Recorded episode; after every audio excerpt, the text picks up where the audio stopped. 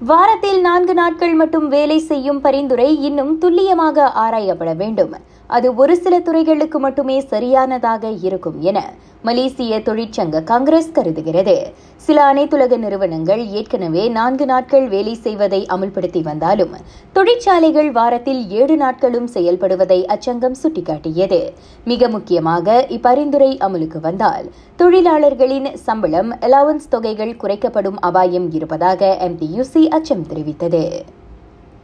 பிக்கிட்ஸ் திட்டத்தின் கீழ் சிறார்களுக்கு முதல் தடுப்பூசி வழங்கும் கால அவகாசம் மே முப்பத்தோராம் தேதி வரை நீட்டிக்கப்படுகிறது. முன்னதாக இவ்வாரம் ஞாயிற்றுக்கிழமை பிக்கிட்ஸின் கீழ் முதல் தடுப்பூசி போடுவதற்கான கடைசி நாள் என கேகேஎம் கூறியது. எனினும் நோன்பு பெருநாள் மற்றும் பொது விடுமுறையை கருத்தில் கொண்டு அதற்கான கால அவகாசம் இம்மாத இறுதி வரை நீட்டிக்கப்படுவதாக அமைச்சு அறிக்கை வழி தெரிவித்தது. கோவிட் நைன்டீன் தொற்று பரவலை குறிக்கும் தேசிய ஆர்டி விகிதம் ஒன்று புள்ளி சுழியம் ஐந்தாக உயர்ந்துள்ளது.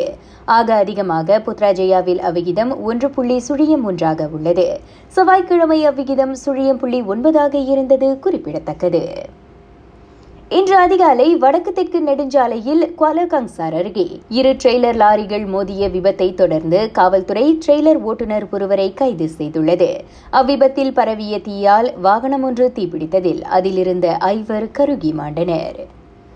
தாம் மலாக்கா முதலமைச்சர் பதவியிலிருந்து விலகி இருப்பதாக கூறப்படுவதை தத்து ஸ்ரீ சுலைமான் முகமது அலி திட்டவட்டமாக மறுத்திருக்கிறார். ராகா செய்திகளுக்காக நான் திவ்யா வேகன் ஜான் வணக்கம்.